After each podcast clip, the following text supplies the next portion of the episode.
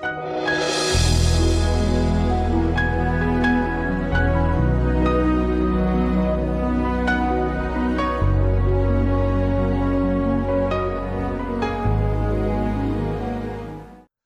și bine ați venit la o nouă sesiune de învățătură din seria despre vindecare divină. Dacă vă mai amintiți, în sesiunea trecută am intrat în al șaptelea capitol în care vorbim despre legea de bază a împărăției, cum funcționează împărăția. Și am, data trecută am făcut o introducere și am citit textul de bază din Marcu 4, versetele la 1 la 20, care vorbesc despre pilda semănătorului și am, făcut, am observat câteva, am putut observa câteva lucruri importante în acea pildă ca și o introducere.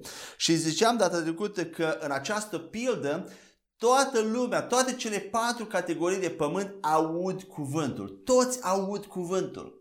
Al doilea lucru care îl observam este că trei din cele patru categorii de oameni nu produc niciun rod, niciun fruct, nu au zero răspunsuri la rugăciune, nicio promisiune a lui Dumnezeu nu se împlinește în viața, lor, în viața lor. Și așa de mulți creștini trăiesc în acest fel, în care nu văd promisiunea lui Dumnezeu împlinindu-se în viața lor, nu văd răspunsul la rugăciune.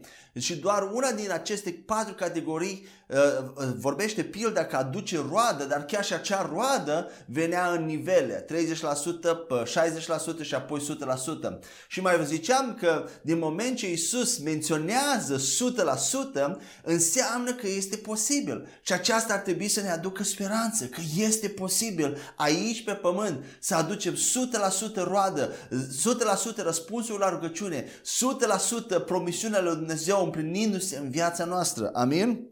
Iar al patrulea lucru care îl observam este că scopul pe care Isus îl are atunci când învață, dă această pildă, este ca să fim pământul bun. Acesta este scopul lui Isus. Iar apoi la versetul 13, Marcu 4 cu 13, Isus le pune o întrebare la ucenici și spune așa, nici voi nu înțelegeți această pildă? Atunci cum veți putea înțelege toate celelalte pilde? În alte cuvinte, în această pildă sunt niște chei, niște secrete despre cum funcționează împărăția lui Dumnezeu, care ne vor ajuta să înțelegem cele, toate celelalte pilde și celelalte învățături ale lui Isus Hristos despre împărăție. Și astăzi Vom începe să disecăm această pildă și să luăm rând pe rând uh, cele patru categorii de, de pământuri, semănătorul, cuvânt și o să vedem că este o a cincea categorie de oameni în, uh, în această pildă. Dar haideți în primul rând să vorbim despre semănător și despre cuvânt. Cine este semănătorul și ce este acest cuvânt care este semănat?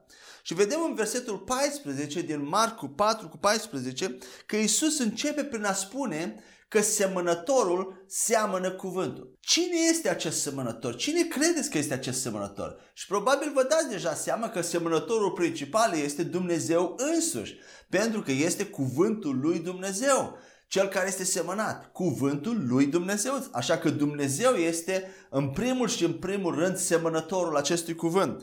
Și dacă aveți Bibliile pregătite, haideți să citim un prim pasaj de la Isaia, capitolul 55, versetul 11, care vorbește despre acest cuvânt al lui Dumnezeu. Eu voi citi din uh, Biblia Traducea Fidelă din 2015, dar dumneavoastră sunteți bineveniți să folosiți orice traducere în limba română pe care o aveți la dispoziție. Și haideți să citim împreună. Tot așa va fi cuvântul meu care iese din gura mea. Nu se va întoarce la mine gol, ci va împlini ceea ce îmi place și va prospera în lucrul la care l-am trimis. Vedeți ce spune acest pasaj despre cuvântul lui Dumnezeu? Așa va fi cuvântul meu, cuvântul lui Dumnezeu care iese din gura lui Dumnezeu, nu se va întoarce la Dumnezeu înapoi gol, ci va împlini ceea ce îi place lui Dumnezeu și va prospera în lucruri pe care Dumnezeu l-a trimis. Așadar vedem că Dumnezeu este semănătorul principal pentru că cuvântul care este semănat este cuvântul lui însuși. Dar mai sunt și alți semănători. De exemplu, și eu sunt un semănător. Iau cuvântul lui Dumnezeu care mi-a fost revelat mie, care mi-a fost dat mie și îl seamăn mai departe în, în inimile oamenilor. Prin această serie de învățătură, prin alte învățături, seamăn cuvântul. Și mai sunt și alți semănători. Unii sunt mai înțelepți, alții mai puțin înțelepți. Ai semănători ai cuvântului. Însă, din ceea ce vedem Isus învățând această pildă, se pare că această pildă se concentrează mai mult pe tipul de pământ și nu pe semănător. Pe tipul de pământ pe care este semănat cuvântul și nu pe, așa de mult pe semănător.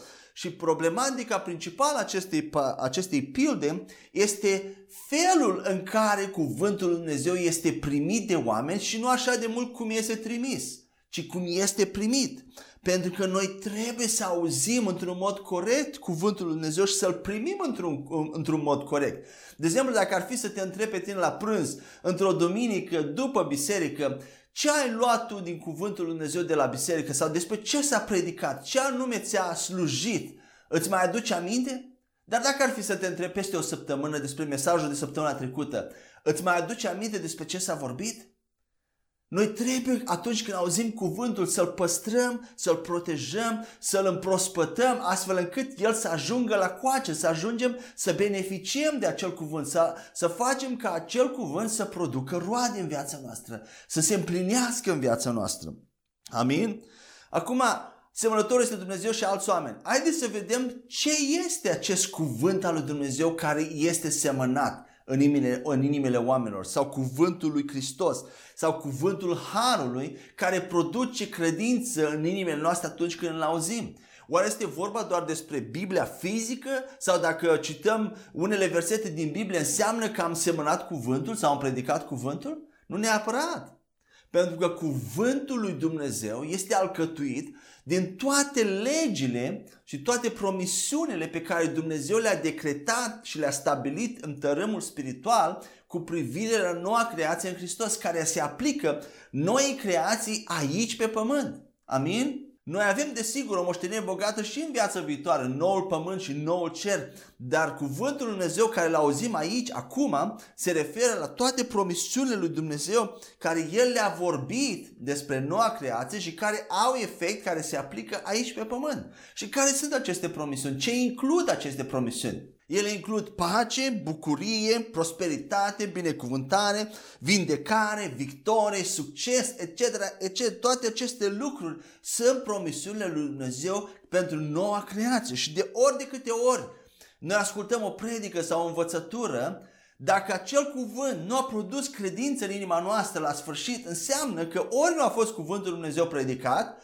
ori a fost prea puțin cuvânt predicat și doar a fost pe lângă, sau poate noi nu am fost destul de atenți să primim cuvântul și să, să lăsăm să producă credința în inima noastră. De ce spun acest lucru? Pentru că Roman 10 cu 17 ne spune că credința vine în urma auzirii, iar auzirea prin cuvântul lui Dumnezeu, acest cuvânt despre care tocmai le explicam, despre care vorbeam, promisiunile lui Dumnezeu pe care le aveam în Isus Hristos, promisiunile cu privire la harul lui Dumnezeu. Și când auzi acest fel de cuvânt, nu se poate să nu producă credință în inima ta, speranță, îndrăzneală, bucurie și toate aceste lucruri, să te ridice în Duh, să te zidească în Duh. Și mai știm despre cuvântul Lui Dumnezeu că El este testamentul pe care Dumnezeu ne l-a lăsat. De, de aici vine Noul Testament, Vechiul Testament, Noul Testament. Cuvântul Lui Dumnezeu este un testament pe care Dumnezeu ne l-a lăsat nouă cu privire la moștenirea bogată pe care El ne-a dat-o în Isus Hristos și care ne aparține nouă aici pe pământ. Această moștenire este bogată, este imensă și de aceea ea trebuie să fie revelată în etape ca să putem intra în posesia ei și ca să putem să beneficiem să, de, de această moștenire. Este imensă. Și Pavel încearcă să vorbească despre această moștenire cu cât poate el cuvintele care le are la dispoziție și de multe ori când îl auzim pe Pavel vorbind despre această moștenire, despre această bogăție a Harului în Sfinți, avem impresia că sunt niște metafore acolo exagerate sau că Pavel trăiește într-o altă sferă, trăiește într-o altă lume.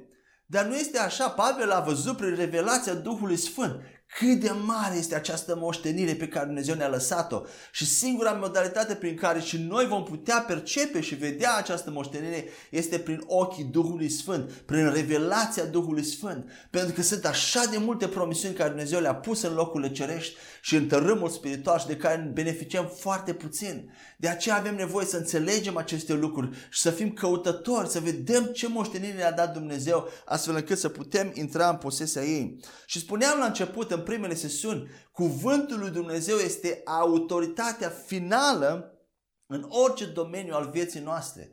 Pentru că întotdeauna va fi o prăpaste și o, o, o, un conflict, dacă o contrazicere între ceea ce spune cuvântul lui Dumnezeu și ceea ce ne spune experiența noastră. De cele mai multe ori negativă, negative, prin cele cinci simțuri. Și de, de multe ori ne lăsăm ca experiența să modeleze interpretarea noastră a cuvântului, în loc să lăsăm cuvântul lui Dumnezeu, să impunem cuvântul lui Dumnezeu astfel încât să schimbe situația noastră și experiențele noastre negative. Cuvântul lui Dumnezeu poate schimba orice. Orice este posibil. Toate lucrurile sunt posibile celui ce crede. Marc, Marcu 9 cu 23 ne spune acest lucru. Și vedem pe Dumnezeu că El vorbește totdeauna cu scop. El nu irosește cuvintele așa cum facem noi oamenii. El când vorbește, cuvântul lui este plin de putere și am văzut mai devreme că el nu se întoarce înapoi gol, nu se întoarce fără rod.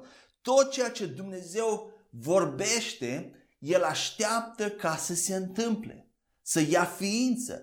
Tot ceea ce Dumnezeu vorbește, el așteaptă ca să se împlinească.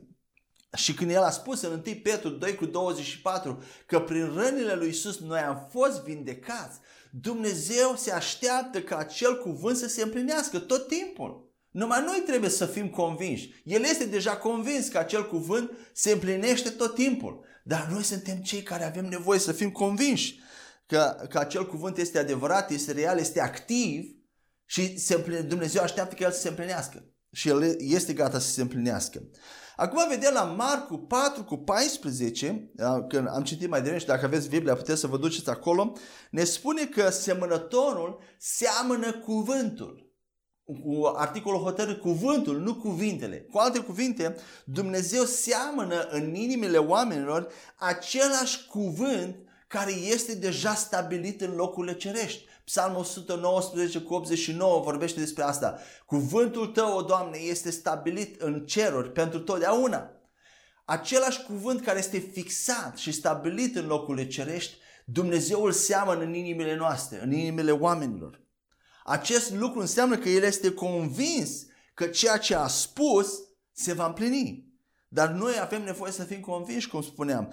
Și un lucru este sigur că Dumnezeu este întotdeauna de partea semănătorului și nu de partea diavolului care ia cuvântul. De scopul diavolului este întotdeauna să fure cuvântul, dar Dumnezeu este întotdeauna de partea semănătorului, cel care dă cuvântul, cel care dorește ca cuvântul lui să ajungă la oameni. Așadar, Dumnezeu și diavolul au două planuri complet diferite pentru viața noastră. Ele sunt diametral opuse. Dumnezeu niciodată nu va spune ceva sau va semăna un cuvânt și apoi să se decide să facă altceva din cauza unor slăbiciuni de caracter care le ai sau unor păcate. Dumnezeu să schimbe cuvântul. El spune ceva acum, iar mâine uh, uh, se răzgândește din cauza că tu ai, făc, ai păcătuit sau ai făcut un anume lucru. Dumnezeu nu este așa. Odată ce El a spus un lucru, el rămâne veșnic și acel lucru se împlinește pentru totdeauna. El așteaptă ca să se împlinească. Haideți așadar să începem. Am vorbit despre semănător, despre ce este cuvântul, ce anume se seamănă în inimile oamenilor. Acum, haideți să vorbim, să începem să vorbim despre tipurile de pământ. Și o să încep să vorbesc în primul rând despre o categorie care nu apare în pildă, dar ea este o categorie și anume despre acei oameni care nu aud cuvântul, care nu aud cuvântul deloc. Și observați că Isus nici nu îi menționează în această pildă pe cei care nu aud cuvântul, pentru că dacă nu auzi cuvântul, nu ai nici măcar o șansă la a produce roade, la a vedea promisiunile împlinite, uh, promisiunile lui Dumnezeu împlinite. Nu ai nicio șansă dacă nu auzi cuvântul lui Dumnezeu. Nu ești nici măcar inclus în această pildă. Și una dintre cele mai bune strategii și tactici ale lui Satan este să te facă să nu auzi cuvântul lui Dumnezeu. De ce? Pentru că atunci nu mai are ce fura de la tine. Nu ai primit nimic. Și El te va ține ocupat ca să nu auzi cuvântul lui Dumnezeu. Câți dintre noi știm că întotdeauna sunt mai multe lucruri de făcut decât timp. Decât avem timp la dispoziție. Întotdeauna. Niciodată nu o să se întâmple să scrii o listă cu lucruri de făcut și să-ți mai rămână vreo 3-4 ore să nu ai ce face, să dormi sau să te plimbi. Întotdeauna vor fi mai multe lucruri de făcut decât timp și în mod special atunci când e vorba să auzi cuvântul lui Dumnezeu. O să observați asta. Când vrei să-ți pui timp deoparte să auzi cuvântul lui Dumnezeu, întotdeauna va interveni ceva. Sau îți va veni la minte ceva, sau n-ai făcut ceva, sau ai uitat să faci ceva. Și Satan știe că dacă te poate ține ocupat cu alte lucruri, să te facă să te gândești la orice altceva, el știe că atunci ești ușor de mânuit te poate controla și manipula foarte ușor. De exemplu, când e timpul să mergi la biserică, vii cu tot felul de scuze. Ba că trebuie să pleci din oraș, ba că trebuie să urmărești nu știu ce joc de fotbal, sau că ai de muncă și asta este ok. De multe ori se întâmplă lucruri care uh, ne împiedică să ajungem la biserică, dar nu trebuie să facem un obicei de asta și vorbesc despre mersul la biserică pentru că acolo este locul în care auzim de cele mai multe ori cuvântul lui Dumnezeu. Nu înseamnă că dacă nu mergi la biserică, n-ai să fii binecuvântat, cum unii pastori uh, predică. Nu, nu, binecuvântarea nu stă în mersul la biserică. A merge la biserică este în interesul nostru, pentru că atunci când mergem la oaltă cu alți credincioși, auzim cuvântul lui Dumnezeu, suntem zidiți în credință, avem părtășie unii cu alții, ne încurajăm unii cu alții. Acesta este scopul bisericii. Dar dacă nu mergi cu lunile la biserică, iar apoi când vii la biserică, e ceva de genul că n-ai găsit altceva de făcut mai bun și ai venit la biserică te deconectezi, ești în afară, nu, cuvântul Lui Dumnezeu nu are loc, tu nu mai auzi cuvântul și atunci promisiunile Lui Dumnezeu nu se împlinesc în viața ta. Iisus nici nu te, măcar nu te menționează în această pildă dacă tu n-auzi cuvântul Lui Dumnezeu pentru că nu ai nicio șansă la a primi ceva din cuvântul Lui Dumnezeu sau la a vedea împlinindu-se ceva în viața ta din cuvântul Lui Dumnezeu dacă nici măcar nu-l auzi. Așadar, aceasta era prima categorie de oameni despre care am vrut să vorbesc, care nici măcar nu este menționată, dar ea este o categorie destul de mare de creștini care nu aud cuvântul sau trece pe lângă urechile lor. Și e important să fim într-un loc în care auzim cuvântul. Al doilea tip de pământ despre care vreau să doresc să vorbim astăzi și care de fapt este primul tip în pildă, este pământul de lângă drum. Și aș vrea să recitim versetul 15 de la Marcu, capitolul 4, care vorbește despre acest tip de pământ, pă, sămânța de lângă drum.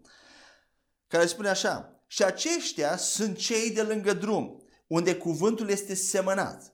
Dar după ce a auzit, vine îndată Satan și ia cuvântul ce fusese semănat în inimile lor. Vedem în acest verset 15 descrisă prima categorie de pământ. Când aceștia aud, Satan vine. Când vine Satan? Când aceștia aud. În momentul în care auzim cuvântul lui Dumnezeu, Satan vine. Ai plecat vreodată de la biserică și în drum spre casă să ai o ceartă în mașină? Tocmai ai auzit, a fost un serviciu de biserică foarte bun, ai auzit un cuvânt plin de credință, ai fost încurajat, ai fost ridicat în credință, ai fost în prezența lui Dumnezeu și ceva se întâmplă după biserică care te distrage de la ceea ce ai auzit la, la biserică. Te distrage de la cuvântul pe care l-ai auzit. Fie o ceartă, fie un conflict, orice, orice altceva, dar care îți distrage atenția minții tale de la, de la ceea ce ai auzit. Acum, cât de repede vine Satan? Mâine sau imediat ce are puțin timp? Biblia spune că el vine imediat. Atunci când noi auzim, el este deja acolo. De ce oare ar lăsa el orice altceva și să vină imediat la noi? De ce? Care este motivația? De, desigur, Satan nu este singur, nu va veni el totdeauna în persoană la noi, dar el are mulțimi de demoni pe care îi trimite. E Satan împreună cu demonii lor. Când vorbesc despre Satan, vorbesc despre a, a, întreaga această mulțime de demoni din împărăția întunericului. Ei vin la noi. Ori de câte ori auzim cuvântul lui Dumnezeu, ei lasă orice și vin la tine. Oare de ce ar face asta? Ce ne spune nou acest lucru?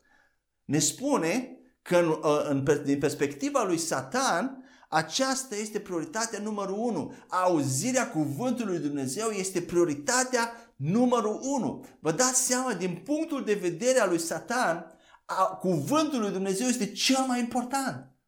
De asta atunci când îl auzi, el fuge imediat să ți-l fure aceasta ar trebui să ne, ne, ne dea de gândit, să ne, ne arate cât de important este să auzim cuvântul lui Dumnezeu. Dacă este important pentru Satan, în mod sigur este mai important pentru noi să auzim cuvântul. Pentru că Satan știe că atunci când auzi cuvântul, nu te mai poate manipula, nu te mai, devine mai greu pentru el să te, mânuie, să te mânuiască. Și Satan știe că dacă nu oprește cuvântul de a, de a intra în inima ta acolo, atunci acest cuvânt va crește și când crește, el, el are o problemă. Devii o problemă pentru el. Pentru că atunci începi să ai prea multă încredere, prea multă îndrăzneală, devii uh, tare în cuvântul Lui Dumnezeu, devii ferm pe cuvântul Lui Dumnezeu și știi că nu te mai poate controla și nu te mai poate înșela. Tu știi ce ți se cuvine din cuvântul Lui Dumnezeu, știi în ce ai autoritate, ce anume ți, uh, uh, ți-a dat Dumnezeu și atunci diavolul nu te mai poate manipula cum vrea el. Așa că atunci când auzim cuvântul Dumnezeu, Satan vine imediat și îți dă high five. Sau vine imediat și încearcă să te facă să te simți puțin inconfortabil. Sau vine imediat doar pentru că nu îi place de tine și vrea ca să ai o zi proastă. Este adevărat? Nu! El are un plan foarte bine definit, foarte clar atunci când vine și Isus ne învață care este acest plan, această strategie a lui Satan. Când auzim cuvântul lui Dumnezeu, Satan vine imediat să ia acel cuvânt din inima noastră care a fost semănat în inima noastră. Pentru că știe cât de mare putere are cuvântul Lui Dumnezeu odată ce este semănat și începe să crească. Produce credință și atunci începe să umblăm în supranatural și să-i dăm peste cap planurile Lui. Aceasta este modalitatea prin care funcționează împărăția lui Dumnezeu. Și fiecare dintre noi la un anumit moment, la un moment dat, am fost poate jefuiți de Satan și am pierdut lupte din cauza, de, acesta este motivul pentru care s-a întâmplat acest lucru. Pentru că Satan vine și fură cuvântul din inima noastră. Ne distrage de la cuvântul pe care îl auzim. Și dacă tu nu știi că el vine, atunci probabil nici nu-i vei da atenție. Și dacă nu-i dai atenție, atunci vei fi jefuit. El va fura de la tine, nu vei putea beneficia de toate lucrurile, binecuvântările pe care cuvântul Lui Dumnezeu le are pentru tine, pentru viața ta. Haideți să mai citim un, un pasaj din Proverbe, capitolul 4, versetele 20 la 23, care vorbește despre inima noastră, despre importanța păstrării inimii noastre. Uitați ce spune cuvântul. Fiul meu, dă atenție cuvintelor mele.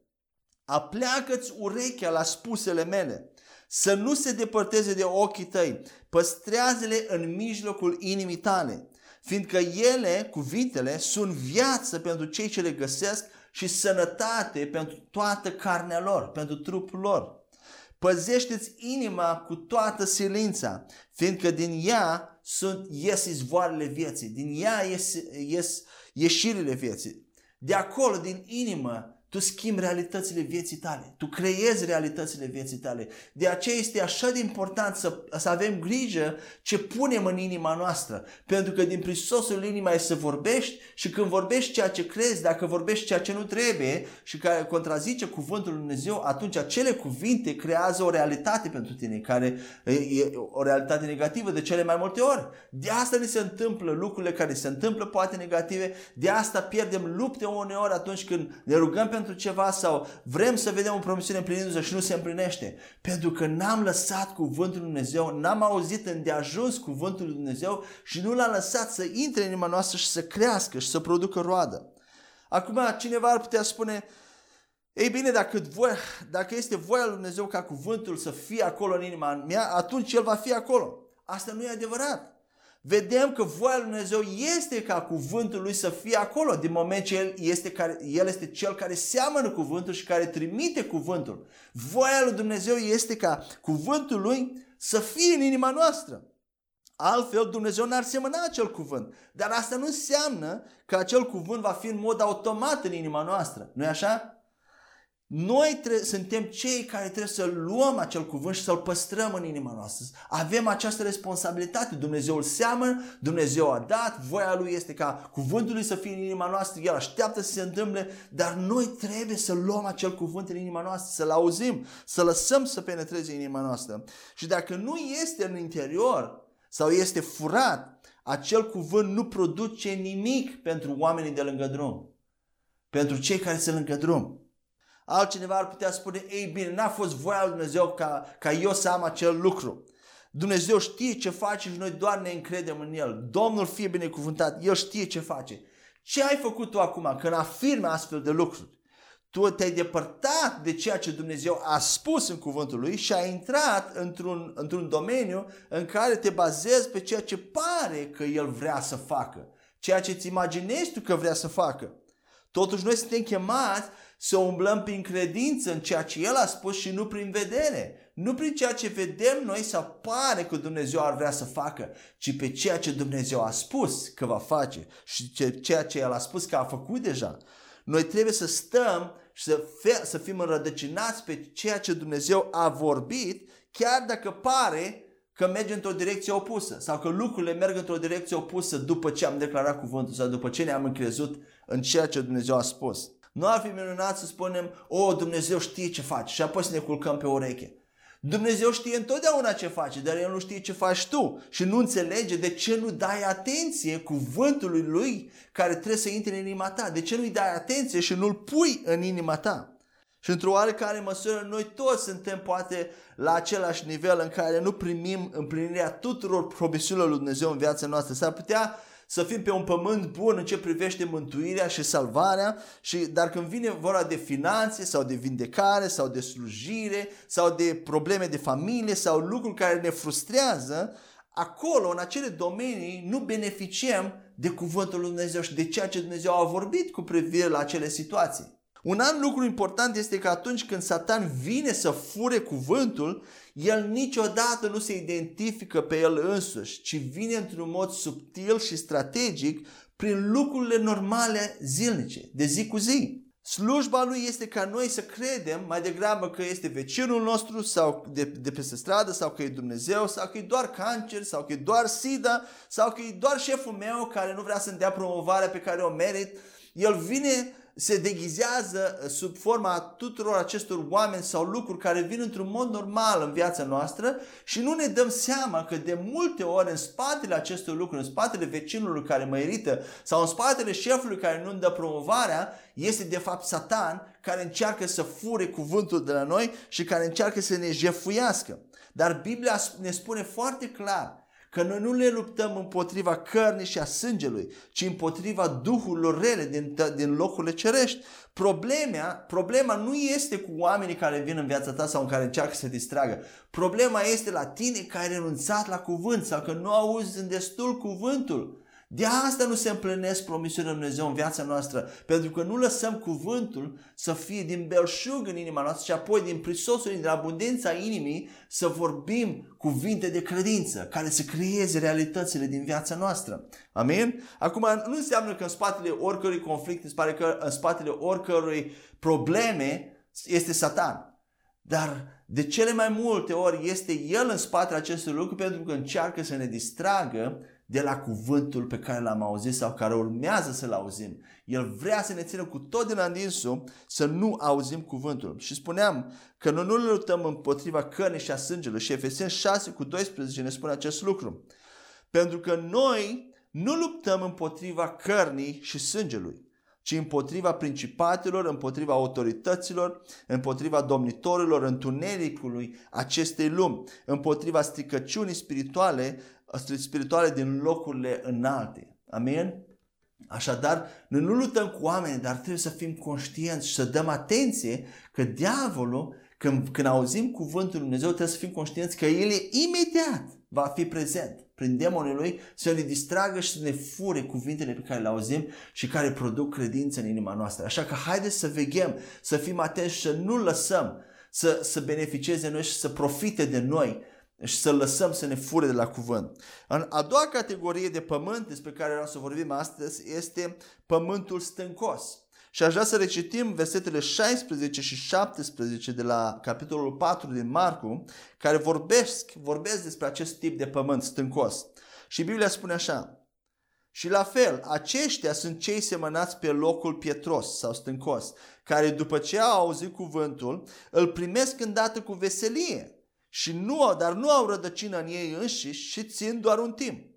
După aceea, când se ridică necaz sau persecuție din cauza cuvântului, îndată se potrivnesc. Așadar, primul lucru pe care noi trebuie să-l facem este să ajungem într-un loc în care să auzim cuvântul. Și fiecare este diferit, fiecare are preferințe cu privire la asta. De exemplu, eu mi-am cumpărat un player MP3 micuț, care îl port tot timpul cu mine cu căști, în mașină, acasă și când am un pic de timp liber sau merg la cumpărători, îl pun în urechi și ascult cuvântul. Pentru că știu ce îmi face cuvântul și încerc să mă expun cuvântului. Că ori de câte ori am timp, dacă nu am timp dedicat, măcar atunci când merg să fac alte lucruri și pot să ascult, ascult, îmi pun în căști și ascult cuvântul Lui Dumnezeu. Poate tu ai altă preferință. Important este să auzim cuvântul pentru că știi, noi suntem interesați. Noi ar trebui să fim cei interesați să auzim pentru că știm ce face cuvântul atunci când îl auzim. Și nu știu cum ești tu, dar mie îmi place să câștig în viață. Mie îmi place să câștig în slujire, să câștig în, în căsnicia mea, în creșterea copiilor mei și în fiecare domeniu al vieții mele. Și cuvântul lui Dumnezeu este singurul care îmi poate asigura această victorie continuă, acest succes continuu. Pentru că sursa succesului real este spiritual, este de natură spirituală. Succesul real este spiritual întâi și apoi se manifestă în lumea fizică. Și eu deja, este prea târziu pentru mine, eu deja cred acest cuvânt pe care Isus l-a învățat și am realizat că dacă reușesc să iau acest cuvânt și să-l pun în inima mea, să-l aud din belșug, atunci acest cuvânt al Lui Dumnezeu va sugruma toate celelalte lucruri și mă va face să culeg roadele și beneficiile acestui cuvânt. Acest cuvânt va distruge toate celelalte lucruri din inima mea și mă va ajuta să intru în posesia promisiunilor lui Dumnezeu. Așa că mă face să ascult cuvântul lui Dumnezeu nu mai este o povară pentru mine, nu mai este o muncă să încerc să-mi pun timp deoparte, timp devoțional pentru Dumnezeu, ca și cum i-aș face lui Dumnezeu o favoare. Nu, îmi fac mie o favoare. Pentru că Dumnezeu deja a făcut toate lucrurile care le-ar fi putut face. Ne-a dat tot ce a, a avut. Ne-a dat Duhul Sfânt, ne-a dat pe Fiul Său, ne-a dat viață veșnică, ne-a dat cuvântul Său, ne-a dat toate promisiunile în locurile cerești. Acum depinde de noi. Noi trebuie să facem ceva. Și când luăm acest cuvânt, suntem pe calea sigură spre victorie. Când îl băgăm în inima noastră. Așadar sunt exaltat, sunt pasionat pentru cuvântul lui Dumnezeu și sper din toată inima că prin învățătura care o auziți acum, a, a, Duhul Sfânt aduce și în inima dumneavoastră pasiune pentru cuvântul lui Dumnezeu, pentru a auzi ceea ce Dumnezeu ne-a dat. Un al doilea lucru care aș vrea să-l observăm despre pământul pietros este că atunci când primim cuvântul, noi trebuie să lăsăm să intre adânc în inima noastră. Nu doar să lăsăm să intre pe o ureche și să iasă pe cealaltă. nu e așa? Noi trebuie să ne ațintim inima la acele cuvinte pe care le auzim, să medităm la ele într-un mod continuu, să le personalizăm. Vorbeam despre versete biblice care le memorăm, să le personalizăm și să le declarăm la persoana întâia despre noi, că se aplică nouă. Noi nu trebuie să lăsăm mintea în timp ce auzim cuvântul să umble, ba acasă, ba la ce vom mânca după biserică sau ce vom face mâine, ce trebuie să fac la servici, pentru că atunci când lași mintea ta să umble în felul acesta, cuvântul lui Dumnezeu trece pe lângă tine. Și vedem despre pământul pietros că acest această categorie de oameni, ei primesc cuvântul lui Dumnezeu cu bucurie. Ei percep ceva, înțeleg ceva și aceasta le produce bucurie, devin bucuroși. Și acest cuvânt poate să stea în inima lor pentru câteva zile sau săptămâni. Însă versetul 17, 4 cu 17, ne spune că la un moment dat Ă, aceștia părăsesc cuvântul sau cuvântul este luat din inima lor. Și vedem în versetul 17 că la un moment dat aceștia se potignesc din cauza cuvântului. Bucuria le este furată. De ce? Din cauza necazurilor și persecuțiilor care vin în calea lor. Ce este acum un necaz sau o problemă?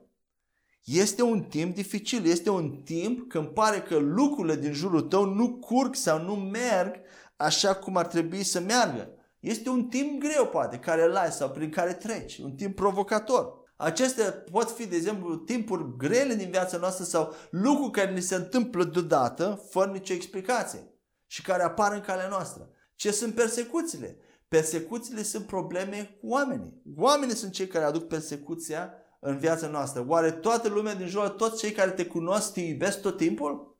Sau au cea mai bună părere despre tine? Nu. Oamenii sunt oameni și persecuțiile de obicei vin prin intermediul oamenilor. Oare de ce vin timpuri grele și uh, persecuții în viața noastră așa deodată? Ce spune versetul 17? Din cauza cuvântului. Nu e asta interesant? Vrei să știi de ce se întâmplă toate aceste lucruri? din cauza că Satan poate n-a reușit să te oprească din a primi cuvântul în inima ta, el acum te abordează într-un mod diferit. Ce face el? Aduce câteva probleme, câteva necazuri, câteva persecuții în calea ta și ce facem noi când se întâmplă aceste lucruri? Ne părăsim bucuria și pacea, ieșim din starea noastră spirituală de odihnă, de credință, ne supărăm, poate vrem să plătim înapoi cu aceeași monedă, să ne răzbunăm și ce face Satan? Mulțumesc foarte mult! Acest cuvânt îl voi lua eu și le fură cuvântul din inima noastră. Că prin aceste lucruri ne distrage. Ne, ne distrage atenția de la, de la cuvântul Lui Dumnezeu. Și nici măcar nu știi când se întâmplă acest lucru. E foarte subtil, nici măcar nu suntem conștienți că se întâmplă acest lucru. Și el probabil Satan crede, oh, oamenii ăștia nu și-au învățat lecția. Și probabil că nu, nu învățăm greu pentru că noi avem doar câțiva ani pe pământ de trăit, până la 100 de ani, dar satan a avut mii de ani în care să-și, perfect, să-și perfecționeze strategiile și metodele. Dar aceasta este o strategie că ori de câte ori te ofensezi sau apar supărări în viața ta sau cineva îți face, îți spune o vorbă, o vorbă jignitoare, să te supere. Fii atent dacă nu, diavol, dacă nu este diavolul cel care vrea să te distragă de la un cuvânt pe care l-a auzit sau de la a împlini cu să te facă să uiți de cuvântul lui Dumnezeu care l-ai pus în inima ta și care ți-a produs credință și pace și bucurie. Este o modalitate prin care diavolul e, ă, îți fură cuvântul. Atunci când ieșim din, din forma noastră spirituală bună, atunci începem să vorbim negativ în loc să vorbim cuvântul lui Dumnezeu și începem să facem afirmații de genul totdeauna mi se întâmplă mie, numai mie mi se întâmplă lucrurile astea negative. Știam eu, știam eu că așa se întâmplă. E legea lui Murphy, totdeauna mi se întâmplă numai mie. Și uh, facem astfel de afirmații negative și ce se întâmplă? Când vorbim astfel de lucruri, de fapt, noi creiem propria noastră înfrângere. Atunci, în, momentul, în acel moment, ia ființă propria noastră înfrângere. Dacă până în acel moment nimic nu s-a întâmplat în momentul în care începe să vorbim, din cauza ceea ce satan a adus în viața noastră, ne creăm propria realitate negativă. Și cuvintele noastre îi dau lui Satan permisiunea să facă exact ce vrea el să facă. Dacă până în acel moment el era prin jurul nostru și încerca să ne înșele, încerca să, să vadă cum să fure cuvântul, în momentul în care vorbim, îi dăm permisiune să facă exact ce a vrut să facă și să creeze în viața noastră acele situații negative. Oare Dumnezeu este Cel care ne împiedică sau ne trimite greutăți asupra noastră ca să ne împiedice? Nu! Dumnezeu este Cel care încearcă să facă ca cuvântul Lui să se împlinească în viețile noastre. Oare poartă Dumnezeu diferite măști în diferite timpuri? Aici spune ceva, iar mai, departe, iar mai târziu spune altceva. Oare Dumnezeu joacă ambele părți? Se joacă de ambele părți? Sau poate noi suntem avem confuzie în acest domeniu. Dumnezeu nu poartă mai multe măști. Dumnezeu nu trimite greutăți asupra noastră. Dumnezeu este Cel care vrea să vadă cuvântul Lui împlinindu-se în viața noastră, promisiunea Lui împlinindu-se în viața noastră, vindecarea împlinindu-se în viața noastră. De aceea a trimis cuvântul Lui. Și persecuțiile vin datorită cuvântului. Dacă ai auzit un cuvânt despre vindecare și auzi aici cuvinte despre vindecare, învățătură despre vindecare, fii sigur că vor veni persecuții prin oameni datorită cuvântului pe care l-ai auzit. Când ai să vorbești despre acest cuvânt, ai să te confrunți cu persecuții, chiar din partea creștinilor. Sau lucruri care ți se întâmplă din senin. De ce? Ca să uiți despre acest cuvânt și să nu aducă roadă în viața ta.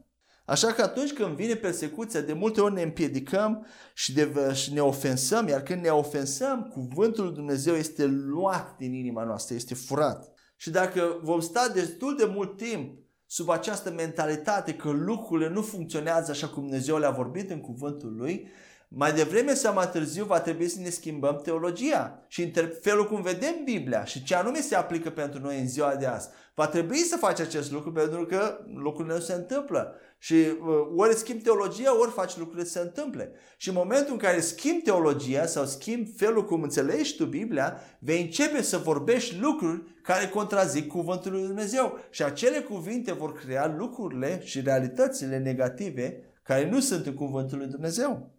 Și aceasta este trist. De aceea trebuie să, trebuie să, să perseverăm în a pune cuvântul lui Dumnezeu în inimile noastre, încât să-l aducem roadă și să-l vedem împlinindu-se în viețile noastre. Și ia timp acest lucru. Însă într-o zi, noi toți vom sta în fața lui Dumnezeu și El ne va întreba De ce nu am crezut ceea ce El a spus și am predicat altceva? Și vei da, vom da socoteală de orice cuvânt pe care l-am predicat și de ceea ce am crezut, de ceea ce am avut în inima noastră. Amin? Proverbiul 18 cu 21 ne spune așa. Moartea și viața sunt în puterea limbii și cei ce o iubesc vor mânca din rodul lor. Când trecem prin dificultăți și prin probleme, noi ar trebui să începem să declarăm cuvântul lui Dumnezeu și ceea ce spune cuvântul lui Dumnezeu, că noi suntem mai mult decât biruitori prin Isus Hristos, Romani 8 cu 37. Cum îl personalizez? Eu, care sunt în Hristos, sunt mai mult decât biruitor sau mai mult decât biruitoare prin acela care m-a iubit. Dumnezeu întotdeauna mă conduce în victorie, în triumf. 2 Corinteni 2 cu 14 ne spune acest lucru. Aceasta este victoria noastră și noi biruim lumea. Cel ce este născut din Dumnezeu biruiește lumea și ce anume ne dă victoria asupra lumii? Credința noastră. 1 Ioan 5 cu 4. Luăm aceste versete atunci când trecem prin probleme și le declarăm și le vorbim pentru că gura noastră este sabia Duhului. Sau când treci printr-o boală. Eu am fost vindecat prin rănile lui Isus. 1 Petru 2 cu 24. Și Isus ne spune aici în Marcu 4 cu 16, 17, când vorbește despre pământul stâncos, Dați-mi voie să vă spun de ce nu funcționează. Pentru că v-ați împiedicat, v-ați ofensat și ați pus deoparte cuvântul lui Dumnezeu. Aceasta se întâmplă cu pământul stâncos. Primești cu bucurie, dar la un moment dat când încep necazuri și persecuțiile din cauza acelui cuvânt pe care l-ai primit, îl lași departe. Ai prea greu. E, poate nu e adevărat, poate nu mi-a vorbit Dumnezeu. Și îl lași deoparte și nu beneficiezi de el. Și diavolul a reușit să ți-l ia din inimă. Efesieni 6 cu 13 ne spune următorul lucru.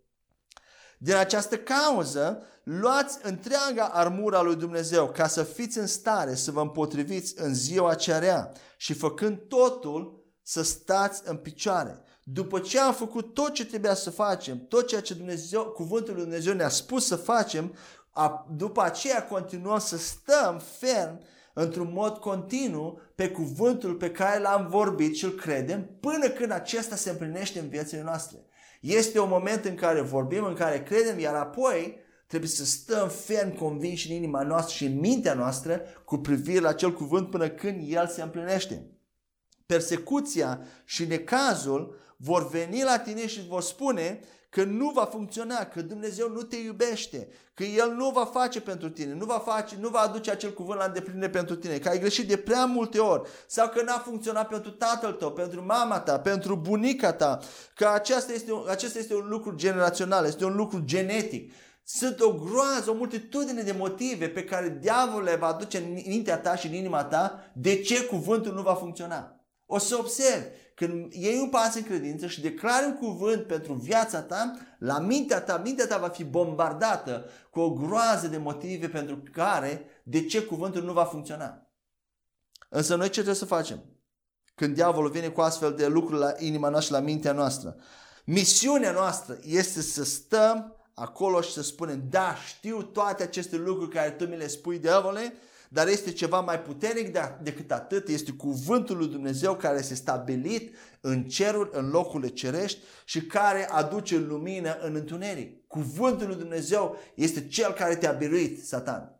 Și chiar dacă știu și văd aceste realități care tu le, spui în, în, în, le pui în fața mea, cuvântul lui Dumnezeu va învia morții. Cuvântul lui Dumnezeu mă va vindeca. Cuvântul lui Dumnezeu mă va elibera. Și misiunea noastră este să stăm pe acel cuvânt pe care îl credem și pe care îl declarăm în mintea noastră, să stăm ferm, convinși că acel cuvânt se va împlini. Mai devreme sau mai târziu, el se va împlini pentru că este cuvântul puternic al lui Dumnezeu. Și nimic și nimeni nu poate sta în calea împlinirii acelui cuvânt în afară de noi. Dacă, dacă ne oprim din a crede și din a, din a sta concentrați și din a sta ațintiți pe acel cuvânt.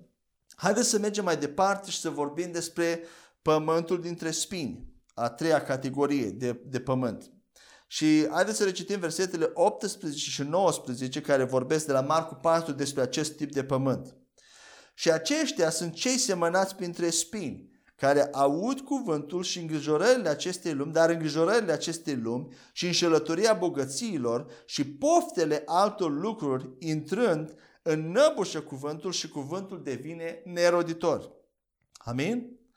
Așa că dacă necazurile și persecuțiile, toate aceste lucruri externe, exterioare, nu au reușit să te depărtezi de cuvântul lui Dumnezeu, Satan vine cu o altă strategie. El mereu are un as în mânică.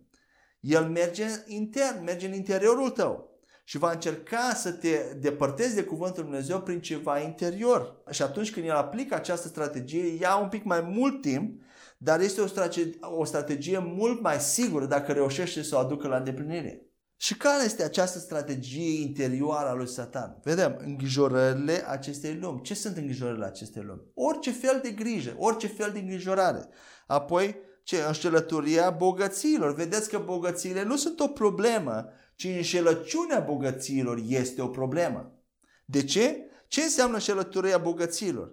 este gândirea că banii vor rezolva toate lucrurile și încep să te bazezi pe bani mai mult decât pe Dumnezeu. Aceasta este înșelătoria bogăților. Că banii rezolvă totul. Și având, dacă ai mulți bani, ai nevoie de Dumnezeu și începi să te încrezi în bani pentru a-ți rezolva problemele din viață. Aceasta este înșelătoria bogăților. Apoi poftele alte lucruri, dorințe după alte lucruri. Avem această, această energie și această dorință de a le obține prin metode omenești și facem tot ce ține de noi să intrăm în posesia acestei lucruri. Toate acestea, îngrijorări, băcelătoria bogăților, poftele altor lucruri, intră în inima noastră și năbușă cuvântul, sugrumă cuvântul. Distruge cuvântul dacă vreți. Și dacă permitem acestor lucruri să intre în urechile noastre și le plantăm în noi, în inima noastră și apoi le dăm timp să crească gândindu-ne la ele, concentrându-ne asupra lor, el, după un anumit punct, încep să sugrume, să năbușe cuvântul lui Dumnezeu din inima noastră. Și să observați asta. Cu cât ne concentrăm mai mult asupra acestor lucruri, automat cuvântul lui Dumnezeu este înăbușit și nu mai aduce roadă. Pentru că ne expunem pe noi și ne lăsăm să intre în urechile, prin urechile noastre, în inima noastră, toate aceste dorințe, toate aceste îngrijorări, care automat sugrumă cuvântul. Și îngrijorarea va înăbuși cuvântul cel mai rapid. Este unul din lucrurile care înăbușe cu, cu, uh, cuvântul Lui Dumnezeu cel mai rapid. Îngrijorarea ce este de fapt? Este opusul credinței în cuvânt. Îngrijorarea este tot un fel de credință, dar este o credință în lucrurile negative care ni s-ar putea întâmpla. Este o credință în negativ. Îngrijorarea înseamnă să crezi că ceva ce nu vezi încă se va întâmpla în viața ta. Până și psihologia spune că 80% din lucrurile pentru care ne îngrijorăm nici măcar nu se împlinesc în viața noastră niciodată. Vă dați seama, psihologia, știința psihologiei spune că 80% din lucrurile pentru care ne îngrijorăm nici măcar nu ajung să se împlinească în viața noastră. Dar aminte cuvântul lui Dumnezeu. O, simți un pic de durere aici sau aici. Imediat încep să te gândești și încep să vorbești a, asta pare să fie cancer sau asta pare să fie o tumoare sau a, așa s-a întâmplat cu cutare și cutare, așa a început și acum au cancer și acum așa, asta înseamnă că și eu voi avea. Să-i permiți în mintea ta, îmi permiți minții tale să se umple de frică prin această vorbire negativă. Și creierul nostru are o tendință naturală de a atrage îngrijorare. Este ca un magnet pentru îngrijorare. Indiferent de cât de mult decizi să te debarasezi de îngrijorare și o pui, o arunci în mâna lui Dumnezeu, ea vine înapoi ca un magnet. Nu ați observat asta? E foarte greu să ne debarasăm de îngrijorare și de fapt nu vei putea scăpa de îngrijorare prin a-ți impune sau prin a decide de a scăpa de ea. Singura modalitate sigură de a scăpa de îngrijorare este de a te umple cu cuvântul lui Dumnezeu, de a te expune la cuvântul lui Dumnezeu și când te expui la cuvântul lui Dumnezeu, auzi cuvântul din berșug, automat îngrijorarea va fi înăbușită și va pleca. Ele, dacă ai cuvânt, îngrijorarea va fi înăbușită. Dacă lași îngrijorarea, cuvântul va fi înăbușit. Automat se întâmplă aceste lucruri. Haideți să vedem care este cuvântul grecesc pentru îngrijorările acestei lumi sau pentru griji. El este cuvântul marim, mărimna și rădăcina acestui cuvânt mărimna este merizo, care înseamnă a separa, a divide. Și haideți să citim un, un pasaj din Matei, capitolul 12, versetul 25, să vedem puțin mai mult despre acest verb a separa. Și vorbim aici despre îngrijorare în mod special. Uh, cuvântul spune așa, Matei 12 cu 25. Și Isus știind gândurile lor le-a spus, Fiecare împărăție dezbinată împotriva ei însăși este pustită și fiecare cetate sau casă dezbinată împotriva ei însăși nu va sta în picioare. Vedeți această separare, dezbinare sau uh, dividere. Haideți să folosim verbul dezbinare așa cum folosește Biblia. Ce se întâmplă? De la, tu știi promisiunile lui Dumnezeu, știi ce Dumnezeu vrea ca tu să ai, dar grijile acestei lumi vin și te dezbină pe tine însuți în interior, se creează un conflict între ceea ce Dumnezeu a spus și ceea ce ți se întâmplă. Și inima ta este, devine împărțită, devine dezbinată. Ești, ești, ai un conflict în interior. Pe de o parte știi ce Dumnezeu spune și ce vrea să se întâmple în viața ta, dar pe de altă parte vin lucrurile din viață care produc îngrijorare. Și se produce acolo uh, o, o împărțire în inima ta. Și de fapt ce se întâmplă este că acele îngrijorări, acele lucruri te separă de promisiunile lui Dumnezeu și de împlinirea acelor promisiuni în viața ta. Creează o, o fisură, creează o, o dezbinare acolo. De foarte multe ori m-am rugat la Dumnezeu și am strigat cu disperare, poate în timpul nopții, am, mă frământa ceva și am strigat la Dumnezeu și am, m-am rugat la Dumnezeu cu plânsete, dar în acel moment eram o persoană a îngrijorării. Deși declaram cuvântul lui Dumnezeu, acesta era motivat de îngrijorare. Și pentru a scăpa de îngrijorare, cel mai bun lucru este să declarăm cuvântul lui Dumnezeu, însă acest lucru nu înseamnă că acea rugăciune este o rugăciune a credinței, ci în acel moment este o rugăciune de îngrijorare. De aceea, de multe ori, rugăciunile noastre nu funcționează și nu primim la răspuns la rugăciune, pentru că avem impresia că ne-a vărsat inima înaintea lui Dumnezeu, că ne-a rugat cu credință, dar de fapt ne-a rugat cu îngrijorare. Nu era cu credință. De aceea trebuie să începem să declarăm cuvântul din ca, pentru, a, pentru a scăpa din îngrijorare și pentru a crede, iar apoi continuăm să declarăm cuvânt din cauza că am ajuns să credem și am ajuns să fim liberi de, de îngrijorare și din acel moment rugăciunile încep să funcționeze pentru că ele devin, devin niște rugăciuni motivate de credință, de ceea ce spune cuvântul lui Dumnezeu. Când ne rugăm cu îndrăzneală, fără frică, fără plânsete, fără disperare. Când te rogi din disperare, de fapt ești motivat de îngrijorare din inimă. Și acea rugăciune s-ar putea să nu producă nimic, ci doar te va elibera pe tine mental, te vei simți poate mai bine, dar nu va produce ceva pentru că nu este o rugăciune făcută cu credință. Tu poți folosi acea rugăciune ca și, și acea declarație a cuvântului pentru a te zidi pe tine însuți în credință, dar acea rugăciune motivată de îngrijorare nu este o rugăciune a credinței. Și o rugăciune a credinței este aceea când ajungi să fii sigur că Dumnezeu va răspunde bazat pe ceea ce El a vorbit și încep să-i mulțumești lui Dumnezeu pentru acel lucru pe care l-ai cerut sau pe acel lucru care l-ai vorbit să ia ființă în viața ta. Amin? Marcu 11 cu 23 ne spune așa. Fiindcă adevărat vă spun că oricine va spune acestui munte, ridică-te și aruncă-te mare și nu se va îndoi în inima lui, ci va crede că acele lucruri pe care le spune se vor face, el va avea orice spune. Vedeți, oricine vorbește, oricine vorbește acestui munte fără să se îndoiască, fără merizo, fără dezbinare în inima lui, fără îndoială, va avea orice a vorbit. Vă dați seama, ați văzut vreodată acest verset? Vei avea orice tu ai vorbit. Dacă n-ai dezbinare în inima ta, dacă n-ai îngrijorare, dacă n-ai merizo, vei avea ceea ce tu ai vorbit.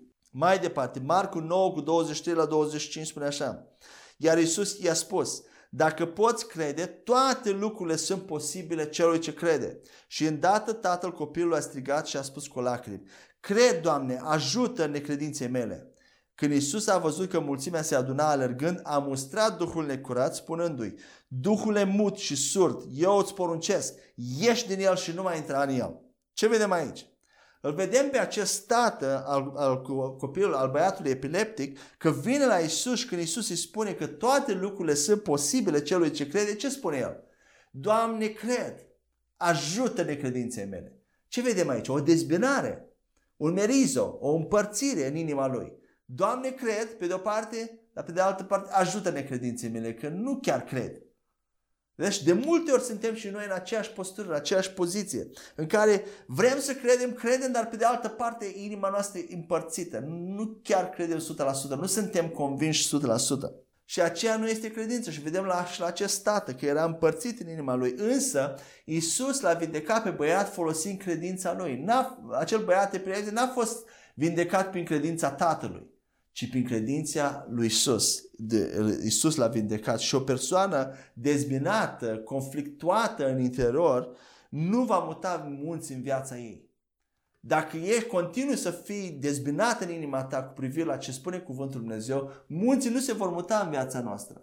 De aceea trebuie să devenim de pe deplin convinși că ceea ce spune cuvântul Dumnezeu se va împlini și că ceea ce vorbim va lua ființă. Haideți să mai vedem un pasaj de la Iacov, capitolul 1, versetele 5 la 8, tot despre a, răspunsul la rugăciune, tot despre îngrijorare. Haideți să citim.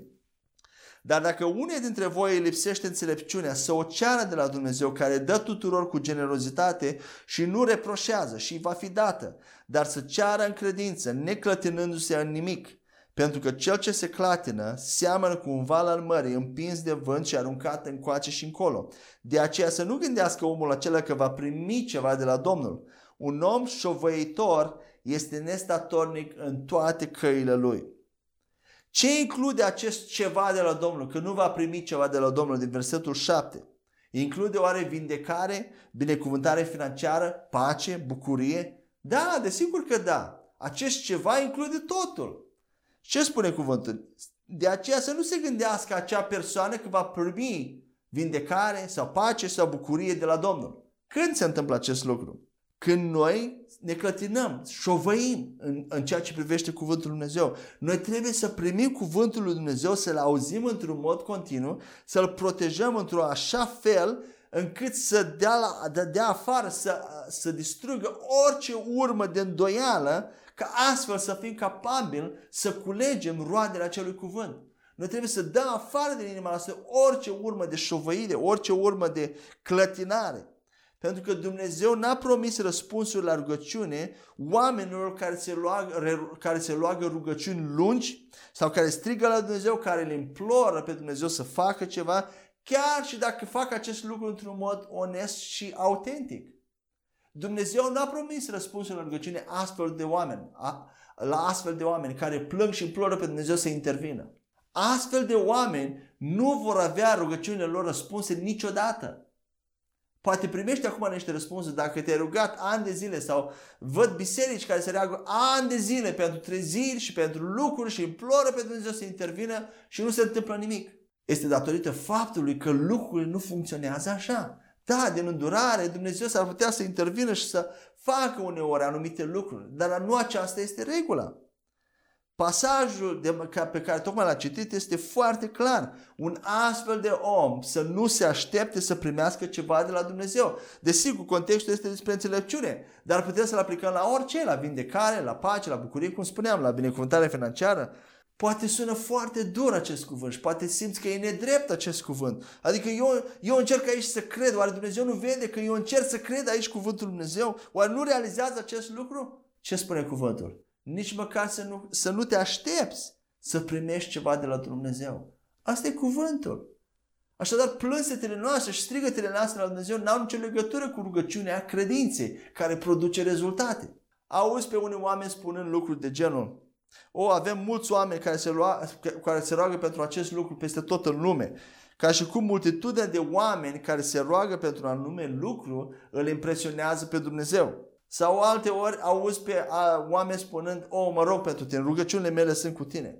Nu, nu sunt. De cele mai multe ori. Vorbim foarte ușor, dar nu neapărat ne rugăm și știm asta și, și persoanele care spun astfel de lucruri și noi care auzim astfel de lucruri știm că de cele mai multe ori oamenii care spun că se roagă pentru noi nu se roagă de fapt. Și e important că atunci când spui că te rogi pentru cineva, să-ți iei timp deoparte și să te duci să te rogi pentru acea persoană. Nu doar să vorbești, rugăciunile mele sunt cu tine.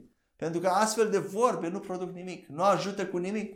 Dumnezeu nu a spus niciodată că dacă adunăm în destul de mulți oameni, în de ajuns de mulți oameni să se roage pentru un anumit lucru, atunci El va răspunde. Și totuși ne punem încredere în acest lucru, în multitudine de oameni. Cu cât mai mult se roagă, cu, cu atât Dumnezeu va fi mai impresionat și va fi mai convins să răspundă.